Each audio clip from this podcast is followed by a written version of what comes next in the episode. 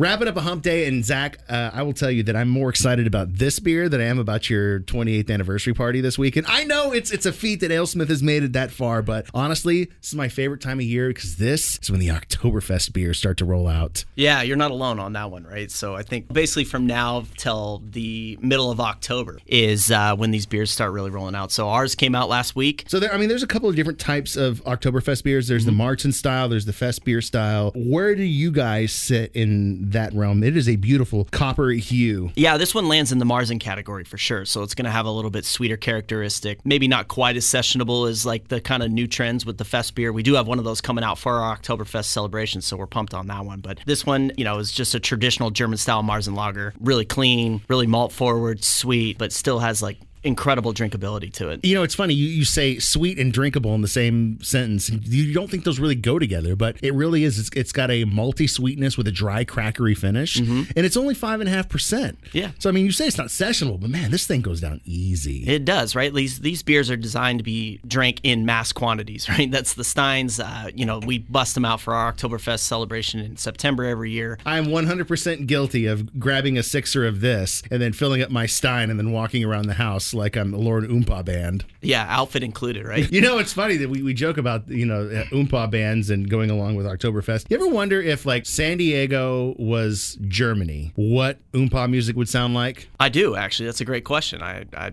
I'll defer to you on that one. You're the expert. I think it would sound a lot like this. Here's some real big fish. It's beer. It's our happy hour last call on Alt 94.9. This episode is brought to you by Progressive Insurance. Whether you love true crime or comedy, celebrity interviews or news, you call the shots on what's in your podcast queue. And guess what? Now you can call them on your auto insurance too with the Name Your Price tool from Progressive.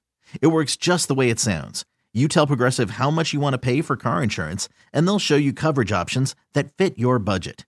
Get your quote today at progressive.com to join the over 28 million drivers who trust Progressive. Progressive Casualty Insurance Company and Affiliates. Price and coverage match limited by state law.